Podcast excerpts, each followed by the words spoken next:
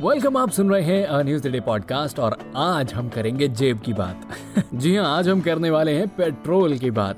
दोस्तों, ये तो आपको पता होगा कि पिछले तीन महीने से जो है, पेट्रोल के रेटों में कोई भी चेंज नहीं किया गया है।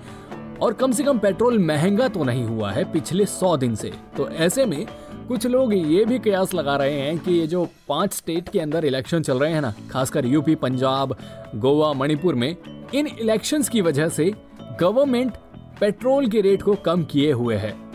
जबकि अब तो पहले के मुकाबले इंटरनेशनल मार्केट में कच्चे तेल के दाम सात गुना ज़्यादा तक बढ़े हुए हैं। तो बस इसी चीज़ को लेकर जब पेट्रोलियम मंत्री हरदीप पुरी जी से सवाल किया गया कि क्या पेट्रोल की रेट इसी वजह से कम है कि इलेक्शंस हो रहे हैं और जब ये इलेक्शन हो जाएँगे तो क्या पेट्रोल के रेट बढ़ाए जाएँगे? तो ऐसे में उनका जवाब ये था कि देखिए, गवर्नमेंट जो है पेट्रोल के रेट तय नहीं करती है, वो जो है इंटरनेशनल मार्केट को देखकर तेल का रेट तय होता है। और ऐसे में जब हालात थोड़े से मुश्किल होते हैं तो पेट्रोल कंपनी जो है, वो ये कोशिश करती है कि अभी जो है पेट्रोल का रेट मेंटेन रखते हैं, लेकिन जब थोड़े से हालात बेहतर होंगे, तब हम कमाई कर लेंगे और अपना प्रॉफिट बना लेंगे, तब रेट बढ़ सकते हैं।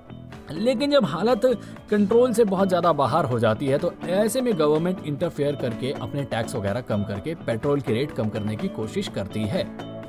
कुल मिलाकर हरदीप पुरी जी ने ये तो स्पष्ट नहीं किया है कि पेट्रोल के रेट इलेक्शन की वजह से कम हो रहे हैं या फिर इंडिया इस वक्त मुश्किल हालातों से गुजर रहा है। आई I मीन mean, कमाल है कि गवर्नमेंट के पास भी इसका कोई जवाब साफ़ साफ़ नहीं है। Well, हम उम्मीद तो यही कर रहे हैं कि पेट्रोल के रेट जो है कम रहे। नहीं तो कोई इलेक्ट्रिक व्हीकल में कोई अच्छा ऑप्शन आ जाए यार। ऑलराइट तो ये था आज का न्यूज़ डे पॉडकास्ट उम्मीद करता हूँ कि आपको पसंद आया होगा। ऐसी खबरों के लिए बने रहिएगा हमारे साथ। And yes please do like share and subscribe to a news a day